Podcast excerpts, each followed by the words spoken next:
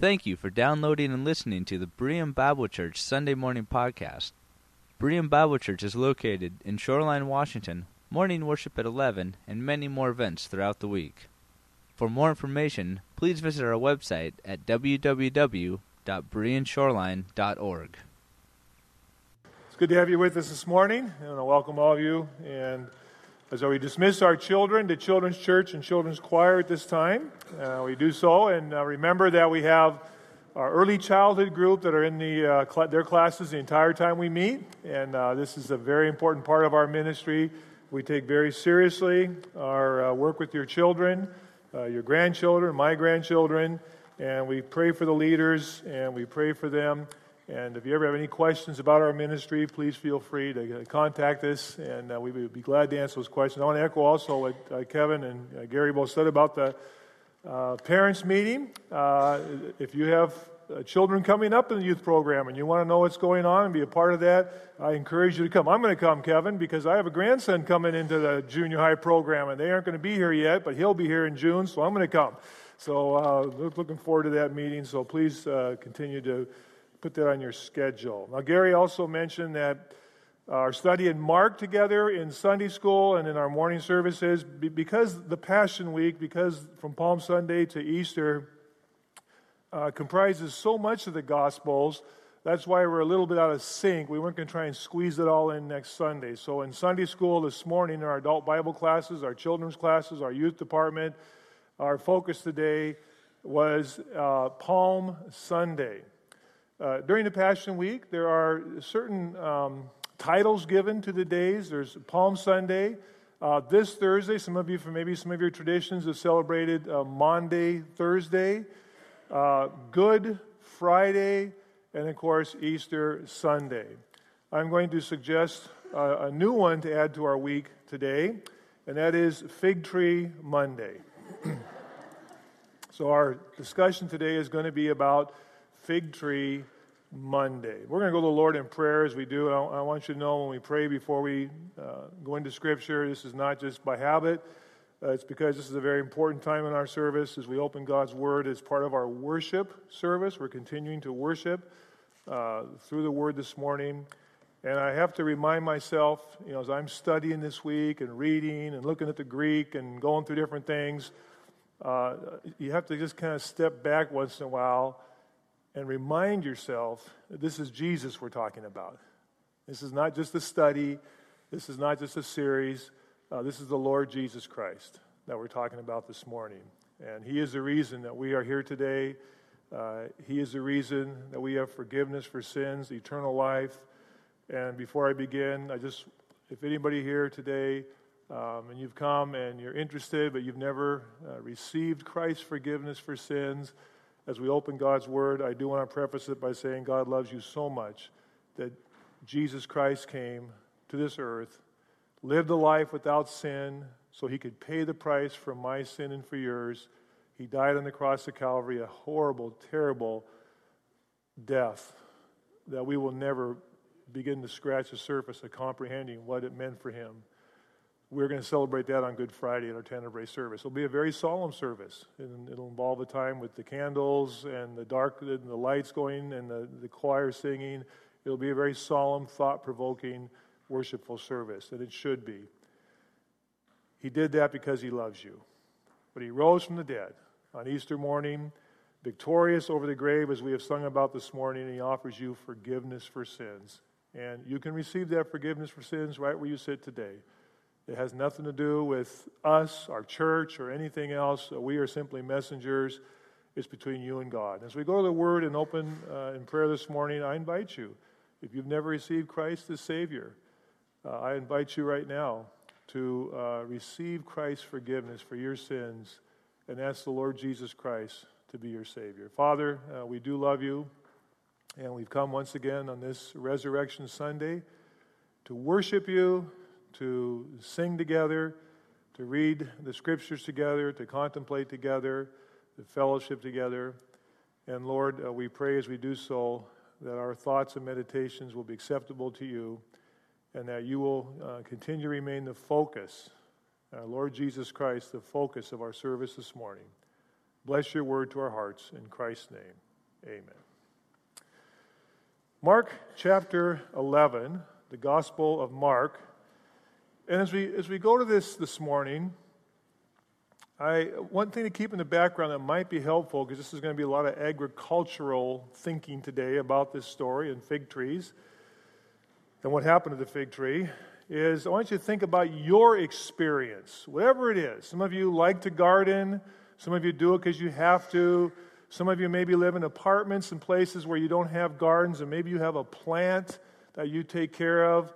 Uh, maybe, you know, at some point, all of us have some. So I'm assuming at some point in our life, we've all put our hands in the dirt, correct? Is that safe to say? Okay.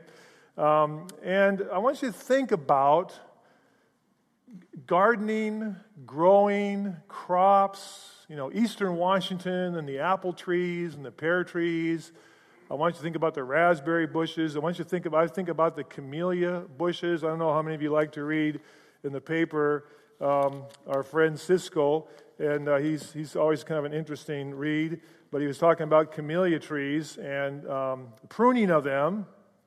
And he says if you decide to prune it way back, which we did a couple years ago on our tree, um, and you know I'm a I'm not a pruner, I'm kind of a butcher, you know, but but it, it works, you know.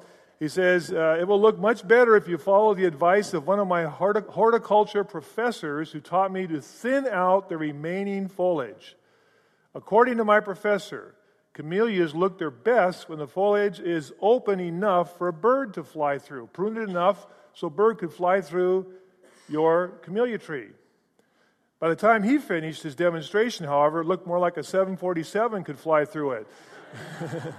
So as you can see, there's no little to worry about. There's little to worry about when it comes to pruning your camellia. And I think about that because we have a camellia tree, and they're always sort of the first one to bloom in the winter to sort of give you an indicator spring is coming. But as we go for our walk, we have a certain path we walk in our neighborhood. And we walk down Dayton Avenue quite often, and we go right in front of John B. Allen School down there about 68th and uh, Dayton. I'm sorry, it's on Dayton Avenue. And as we go by there, there's these camellia trees that come out over the sidewalk, and they are always the first to bloom. Why? Because they're against that brick building, which absorbs the sun all day long, as warmth, and they're exposed to the southern sunlight uh, till noon all day long.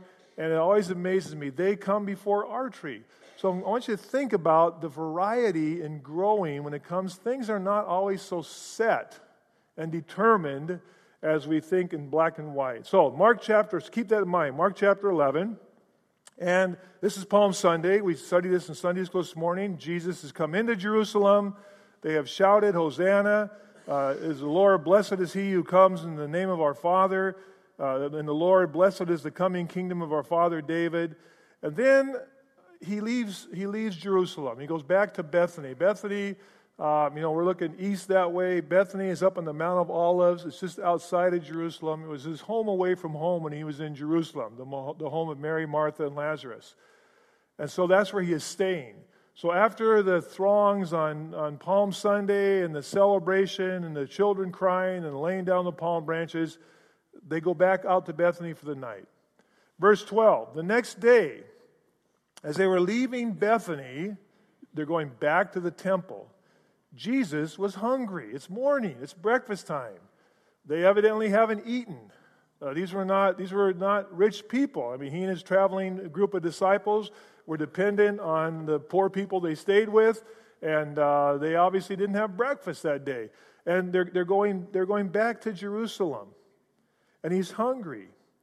And seeing in the distance a fig tree in leaf, he went to find out if it had any fruit. When he reached it, he found nothing but leaves, because it was not the season for figs.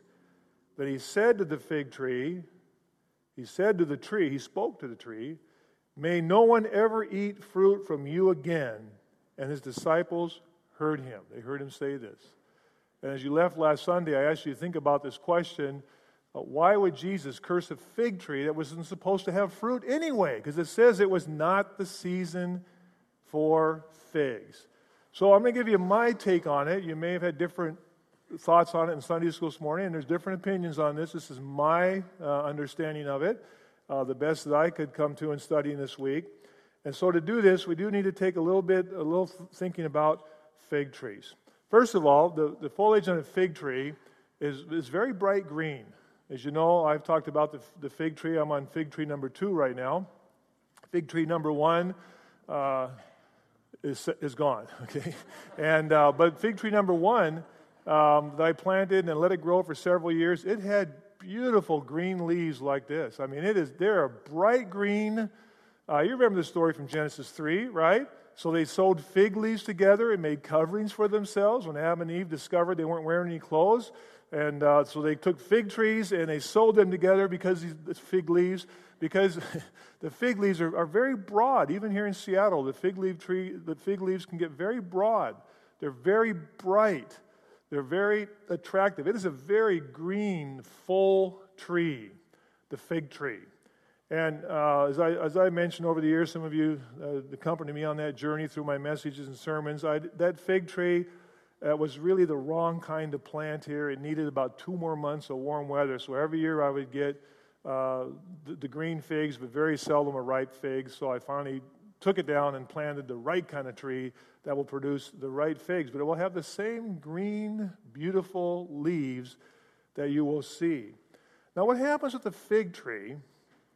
happens with the fig tree is the, the buds, right, we're going to call them buds basically, really come f- first and then the leaves kind of follow it.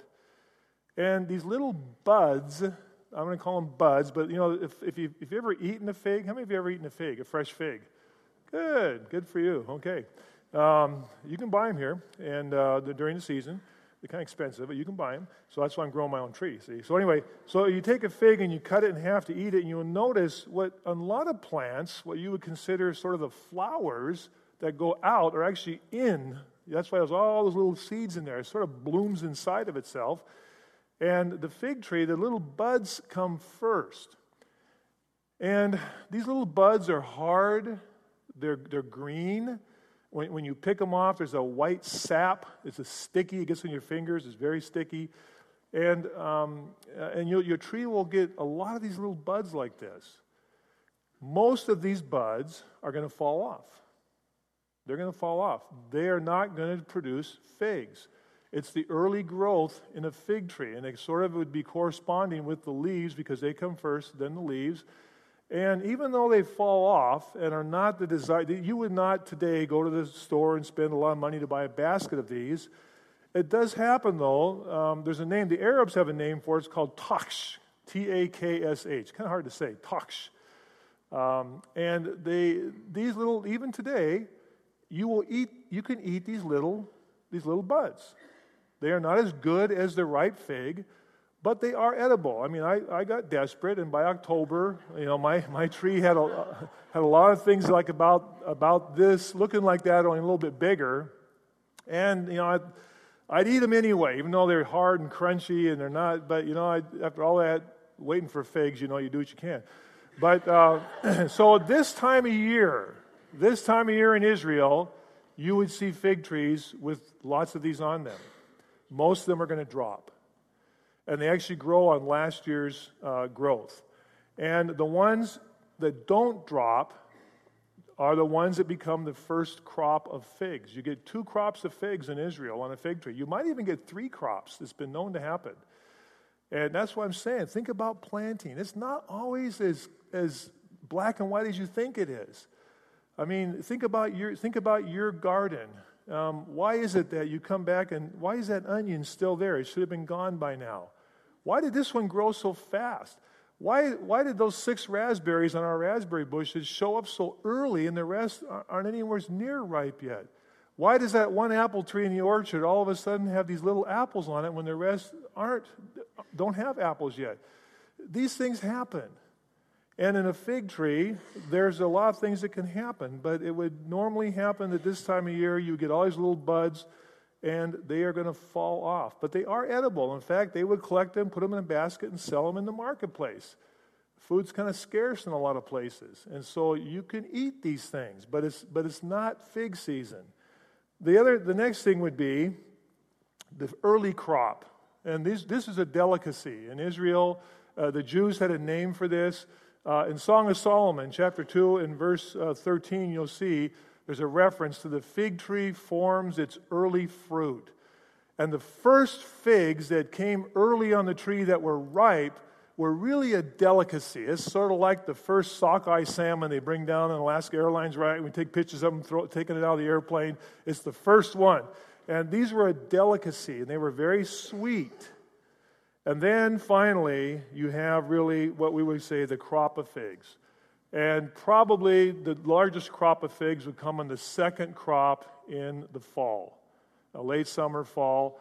Possible, depending on whether you could get a third crop early winter, late in the fall. So, this is kind of the life of a fig tree and the fruit on a fig tree. So, tech, technically, just like your gardens, just like your trees, everything isn't always the same.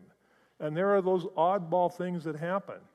And technically, a fig tree in this time of year possibly could have one old fig left over from last year. It happens on fruit trees, doesn't it? You know, there's that one apple that's still hanging there, even in Minneapolis on our apple tree in the winters there and stuff. There's that one apple that's still hanging there, and it is edible. The fig tree would produce these little nub figs that are edible. They're not the best, but you can eat them. And then finally, there's the crop of fig trees, of figs in a tree. So, what is going on here in, in this passage? The, the thing here that, that is really kind of a little bit disconcerting to, when we think about it is Jesus comes to this tree, and the Bible clearly says that seeing, the, seeing in the distance a fig tree in leaf, so it's bright green, it attracts, it attracts you. He went to find out if it had any fruit. When he reached it, he found nothing but leaves because it was not the season for figs. Now, there's a couple ways to think about that. One is that this, you know, of course there's nothing to eat because it's not the season for figs. Why would there be anything on the tree? Understanding the, the, the, the, cycle of a fig tree, another way to understand it is yes, it is not fig season yet. It is not apple season yet. The pears aren't ripe yet. It's not that season.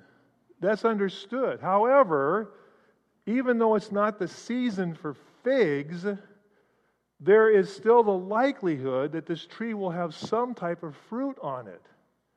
And in fact, if the tree had no of those tosh, if there were no bud, those budding figs on there, that was an indication this tree is not going to produce fruit this year. If there are, if there are none of those on there, this tree is doomed for the year. There's going to be no fruit on this tree. And so the statement is not the season for figs really is not quite as troublesome if you just think about gardening in general. So, what's going on here? Jesus comes up. It's not the normal season for figs. He's hungry. Now, of course, this is all part of what he's going to teach. This is, this is a parable. This tree becomes a parable, it's a living parable. It's not the season for figs. He is hungry. And he's and he's they're walking toward Jerusalem. This is the Middle East. And this time of year it's starting to get warm. It's dry, it can be dry, but they're, but they're coming toward Jerusalem. He's hungry, and he sees in the distance this bright green fig tree that stands out on the road. It's maybe a wild one. It doesn't seem to be part of an orchard, but they grow everywhere. And as he looks at this tree, it draws his attention. This tree basically is screaming out, I've got fruit. It's not fig season, yes. But if a tree is that green, this time of year, even if the trees around it aren't, this tree is advertising and screaming out, at least the tosh will be here, and you can eat them. And so this tree is advertising to everybody I've got fruit. I've got stuff. You might even find one of last year's figs. You might, and it could happen. Remember, things don't always happen in black and white in nature. You might even find the first delicate fig on this tree. It's possible. Something odd has happened with this tree. It happens with trees, it happens all the time. This tree is screaming, Eat me. I got fruit. Come. I've got something here. And so Jesus goes to the fig tree. And when he finds on that fig tree, what does he find? He finds nothing. He's not expecting to find a crop of figs. I personally don't think. In the Old Testament, there are connections with figs and Israel. It is true. There is a special connection in Jeremiah chapter uh, 24 where, where the prophet compares uh, two baskets of figs. Uh, you can look at this later and read in Jeremiah 24 a basket of good figs and a basket of very bad figs. The very good figs represent the people that are going into exile that God is going to take care of and protect and bring back to the land. The bad figs represent the, the king, who's a very bad person, and those who are with him. And even if they go to Egypt, they're still going to rot. And, and, and, and you see these connections in the Old Testament. But when Jesus comes to this tree, there should have been something on it. If this tree was going to produce this season, there at least should have been the fig buds, the tosh on that tree. And Jesus goes there and finds absolutely nothing. Nothing. No buds, no old figs, certainly not the spring early fig. He finds nothing. But this tree has been screaming, I'm good. I'm fruitful. Look at my leaves. I got something here for you. And Jesus goes there and he finds nothing on that tree. And he says to the tree, May no one ever eat fruit from you again. He speaks to the tree. He, talks to the tree and says, uh, You are doomed. You are never, no one is ever going to eat fruit on you again. Ever. Sorry, tulips. Just, never again. Now, this is Act 1 of the story. We got three acts to this story, three parts to it Act 1, 2, and 3. I want us to go to Act 3 before we go to Act 2. This tree that had been falsely advertising itself as, as a place where you would find at least something to eat that would serve your hunger. We come to Act 3. And uh, in Act 3 is verse 20, in the morning. So this is, this is day two of the fig tree. This is Tuesday morning. Jesus has been in the temple. Uh, we'll come back to that. They go back to Bethany. They come back to the fig, walking back to, Jeru- to, to Jerusalem. And in the morning, verse 20, as they went along, they saw the fig tree withered from the roots. Now, uh, think about this for a minute. This is what, you're, this is what we're looking at. Now, think about it for a minute. If, if a tree die, how many of you ever seen a tree die overnight? Have you ever seen that? That doesn't happen. I mean, even if I went home today and uprooted a tree and threw it on the ground, tomorrow there would still be leaves on it, right? It will die. But this tree was absolutely dead, like it had, like it had been dead for years. There was no growth. Not only was there no growth, the tree was withered and dry and ugly. And, and the disciples walked by and they saw this tree. It's right on the way. They went by there, and there's that tree. It's interesting that Peter's the one who remembers what Jesus said. I don't know, maybe Peter's been thinking about this, you know, at night. Why did he curse that tree? What, what's he got against fig trees? You know, what, what, what was he thinking? But Peter's the one who notices it. And he looks at the tree and he says, Rabbi, verse 21, teacher, rabbi, rabboni, rabbi, look, the fig tree you cursed has withered. I mean, you know, when Jesus cursed the fig tree, they might have expected to come back in a year or so and this thing would be, but he said, look at it, less than 24 hours and the, and the, and the tree is the tree is withered or 24 hours and it's dead. It's, it's gone. It's there but it is dead. It's dry. And then jesus says and, and this is in conjunction by the way this is not a new story. It is in this context it's in this context that Jesus says back to Peter when he says, Look, the tree is withered, that Jesus says, Have faith in God. I tell you the truth. If anyone says, says to this mountain, now we sang this morning about our God who is mighty, he can move mountains, right? I say to, if anyone says to this mountain, Go throw yourself in the sea, and does not doubt in his heart, but believes that what he says will happen, it will be done for him. Therefore, I tell you, whatever you ask for in prayer, Believe you have received it, it will be yours. And when you stand praying, if you hold anything against anyone, forgive him, so that your Father in heaven may forgive your sins. Now, listen, that is part of this fig tree story. That's part of this fig tree story. Uh, you have to come back next Sunday, on Palm Sunday, because I'm going to I'm going to talk about that next Sunday. So I want you to think about that this week. What has that got to do with the fig tree? Why, why, why is this part of the fig tree? You've, you've, all, you've probably heard these verses. If you could say this mountain, I mean, does that ever happen? Is this literal? Is, is this literal that God that you could do this? That if you had a, if you had faith as pure as Jesus, that you could say to a mountain, dump in the sea and it would jump in the sea? That you could ask for anything you want and you would get it? Now listen, some of you have agonized in prayer over something. Some of you have agonized in prayer over something. Some of you have agonized over someone, and they are not here anymore. And you prayed your heart out. You prayed for something else in your life, and it, and it didn't change. So, what happened? Did you not have enough faith? Is there something in your life? What, what, what, is, this, what is this about? But why is it connected with the fig tree story? Well, I'm going to try to come back to that next Sunday, if you don't mind and include that in our message next Sunday. But before we go today, we need to go to Act 2. Act 1, Jesus curses the fig tree. The, the, the, just think in terms of a fig tree that is false advertising. I've got fruit. You don't have any fruit. You should have fruit, but you don't have any fruit. There should be at least something there to eat. Act 3, it's dead and gone. I mean, as far as life goes, it's history. And it's Act 2, which we covered in Sunday school this morning, so I'm not going to spend a lot of time on the detail. But in between those two fig tree stories, on reaching Jerusalem, verse 15, Jesus entered the temple area and began driving out those who were buying and selling there. He overturned the tables of the money changers and the benches of those selling doves. This takes place in the court of the Gentiles. You know, in the, in the Jewish temple, this is the temple that, that King Solomon built that had been destroyed. And now King Herod has redone the temple, and it is so much bigger than King Solomon. Some of you have seen pictures of the Wailing Wall.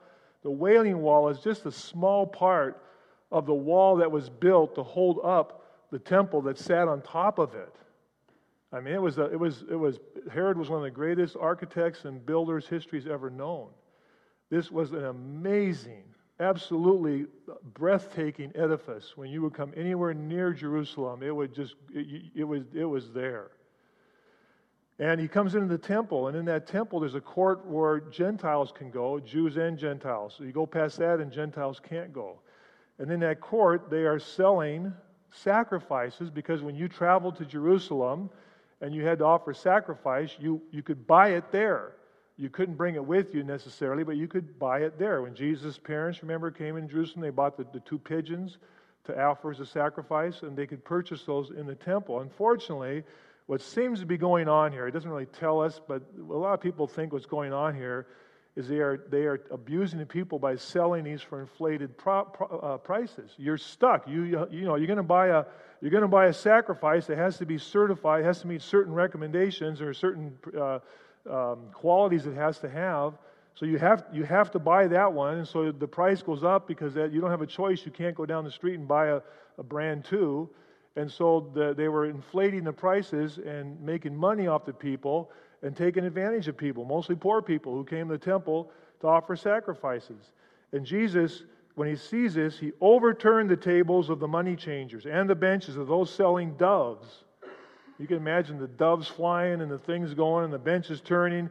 And he would not allow anyone to carry, not only did he overthrow them, they couldn't even carry merchandise through the temple courts. And as he taught them, he said, Is it not written, My house will be called a house of prayer for all nations? All nations. Remember, God's kingdom is not just for Israel, it's going to be for all nations. But Israel is the light, Israel is the witness of God. And they are to bring this to the people. But you have made it a den of robbers. And in King James, a den of thieves. And the chief priests and the teachers of the law heard this and began to look for a way to kill him. And they feared him because the whole crowd was amazed at his teaching. And when evening came, he went out, they went out of the city once again. Act 3 Jesus overturns the money changers, drives them out. What has this got to do with the fig tree. Listen, the fig tree advertised, the fig tree advertised, I've got fruit. It might be early, I might be greener than the rest of the trees, but obviously there's something here. And when Jesus gets there, what's he find? Nothing. Not a thing. Not even a taqsh to eat and satisfy his hunger. It's a picture, friends. And I want to I want to clarify something. So often the commentaries and maybe even the footnotes in your Bible, the reference points and so on will say, this is a picture of Israel. That this is a picture of Israel. That Israel is dead. Israel has no life. I want to suggest to you that we ought to be a little careful with that language. Let's not forget, Jesus is an Israelite. The 12 apostles are Israelites. Mary and the other Mary and Martha and Lazarus are Israelites. Joseph of Arimathea and Nicodemus is an Israelite. Many Israelites have come and believed in him and placed their faith in him. And as you go to the book of Acts, you are going to see probably thousands in Judea of Israelites come to faith in Christ. Israel being set aside as a people, we are going to learn about that later in the book of Acts when God begins something new, the church, the body of Christ. What is, what is it here that is condemned? It is the false advertising of the leadership of Israel. Now, you might not think that really makes that big a deal, but I want to I want to point you to one passage, if you will. Would you go to Matthew chapter 23 in your Bible? And I want you to notice in Matthew chapter 23. This is quite an amazing, this is quite an amazing verse. In Matthew chapter 23, this is Matthew's same time frame. This is the, the Passion Week. Then Jesus said to the crowds and to his disciples, The teachers of the law and the Pharisees sit in Moses' seat. So you must obey them and do everything they tell you, but do not do what they do. Now, how do you do that? Okay? But do not do what they do, for they do not practice what they teach. Verse 5 everything they do is done for men to see. You see, the temple screamed and advertised, You will find fruit here. You will find life here. You will find God here. But the leaders of Israel, the priests who ran that temple, who sat in Moses' seat, there is something to this authority. It is important. And those religious leaders, there was no fruit.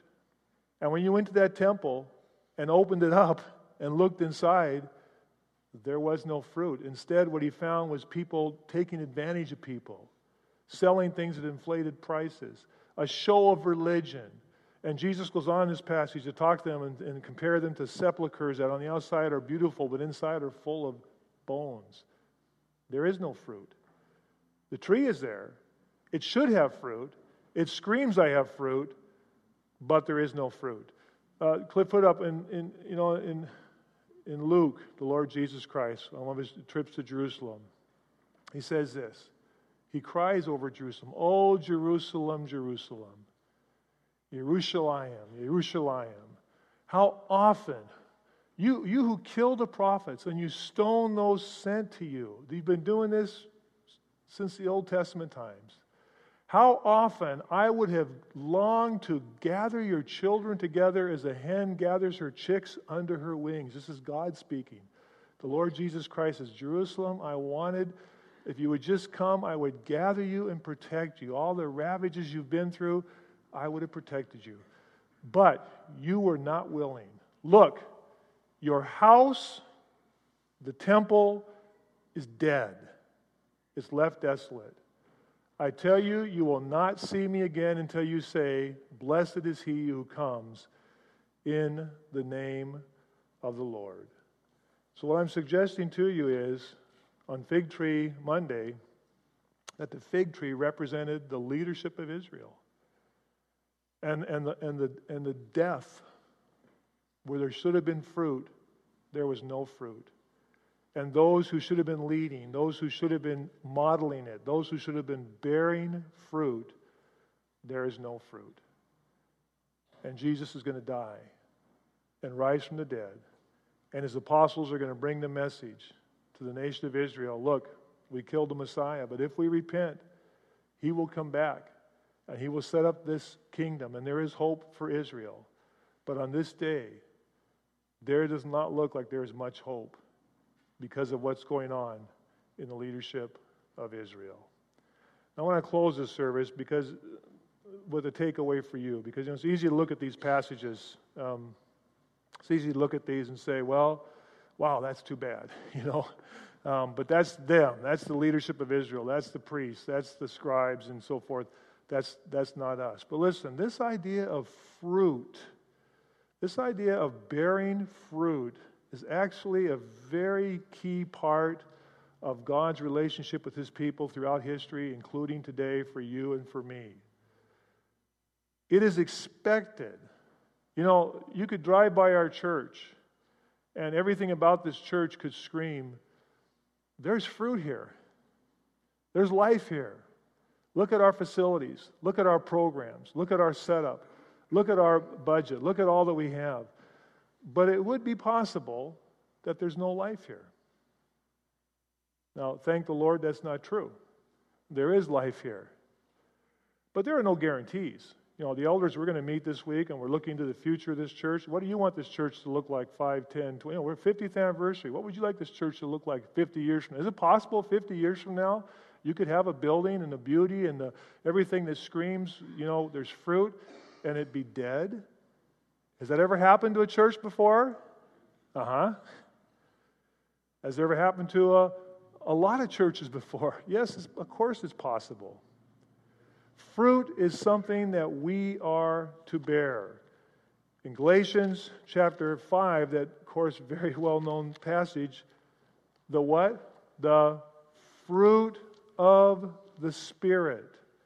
And in that passage, Paul lists the elements of the fruit of the spirit but the fruit galatians 5.22 but the fruit of the spirit. And this is written to christians.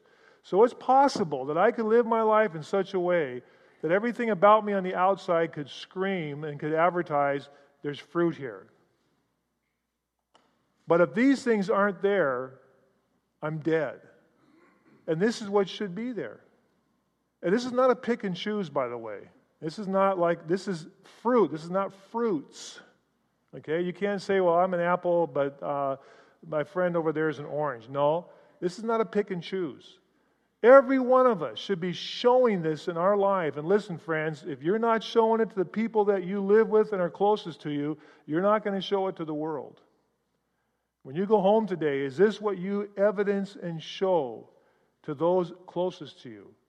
Love, joy, peace, patience, kindness, kindness, goodness, faithfulness, gentleness, and self control. If on the outside we are advertising that we are Christians, when you come inside, this better be here. And in closing, you know, yesterday morning we had our men's Bible study I'm, I'm part of, and Saturday morning, small group of us, and we're starting a series on Colossians. And it's interesting when Paul writes to this church at Colossae, this church that he has actually not been there before, but he has had connections to others with the founding of this church and the ministry there. In Colossians chapter 1, Paul says this in verse 6 The gospel has come to you all over the world, this gospel is bearing fruit and growing just as it has been doing among you since the day you heard it. And then he goes on and says again in verse 10, toward the end of verse 10, bearing fruit in every good work, growing in the knowledge of God. Listen, friends, as we conclude our service today, we've come and we've worshiped, we've sung to the Lord, we've lifted our praise to God, We've proclaimed and advertised that there is fruit here, that there is something here that, that, that evidences that we are who we say we are. And it's up to every one of us. And it's up to us as a church family and a church faith community that there better be fruit. Don't, don't tell me, yes, I believe in eternal security. Our church teaches that. But at the same time, those who are eternally saved, there should be some fruit. Now, it's the different stages of growth, there are different walks, but it is normal. There should be fruit in our lives. There should be fruit in your life. And it will come. And I, and I do close with this. You know, if you, if you leave this building and you go into that building over there, it's called the L.A. Peterson Youth Center. Now, I know lots of you are newer to our church, and that, does, that just is no connection to you. That was our founding pastor, and he had a dream and a, and a vision for that building to be built so our young people would have a place to have youth and activities and basketball league and receptions for the whole church and all that. And, and we were able to get that built and dedicated before he died, uh, which was wonderful. And there's a plaque as you walk out, as you go out this side, right down by where the restrooms are, and there's a drinking fountain. And right above that drinking fountain, there is a, a plaque that dedicates this building in memory of L.A. Peterson. Buddy Blackwell, who was a very accomplished and uh, wonderful man, a very accomplished calligrapher, did that by hand. And you will notice, you will notice that on that plaque, the that Buddy did of the calligraphy of the vine. And you will notice in the top from Ephesians chapter 1, which was one of our hallmark verses when our church started. But you will also notice, I am the vine, you are the branches, from this passage. If a man remains in me and I in him, he will bear much fruit. Apart, apart from me, Jesus Christ, apart from me, you can do nothing. So I ask you today, friends, and I'll ask, I'll ask myself first this past week, looking ahead to this week, am I planning to spend time with the Lord?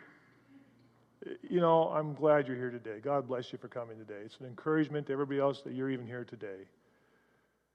But when you leave here today, is this, is this all there is to your walk with Christ? Or are you and am I willing to really spend time in, in God's Word and really consider it? Am I willing to pray and spend time in communion with the Lord, to pause and to meditate and to think about the Lord Jesus Christ and our Heavenly Father and the Holy Spirit? Am I willing to be a vine? Am I willing to be connected to that vine and that source so that in my life, in my life, for the sake of the Lord Jesus Christ, and in this church, for the sake of the Lord Jesus Christ, we will not be a fig tree that advertises there's something here, there's fruit. But in reality, I'm just a green leaf, and there's nothing there to feast upon that belongs to God. Close our service and word of prayer. Heavenly Father, uh, we do need you every hour every moment, every second. And what a, what a privilege, Father, what a, what a humble privilege that uh, we who are sinners, saved by the grace that you've shown, that can come to you and even call you Father today. That we can even call the Lord Jesus Christ, our Savior and the head of the church, the body to which we belong. To even begin to contemplate what it means that the presence of the very Holy Spirit of God dwells in each of us and in us collectively. And because of that, Lord, I just pray that in my life, in the life of each person here, uh, Father, I pray that uh, beginning in our very own families, our own homes, to our own children and spouses and brothers and sisters and parents and grandparents, and our next door neighbors, in our community, and in our church, and in our world. That, Lord, uh, we pray that through us this week, uh, there will be fruit and that people will see evidence, not of us, but of you through our lives. Lord, give us the strength, give us the power, and give us your presence this week. In Christ's name we pray.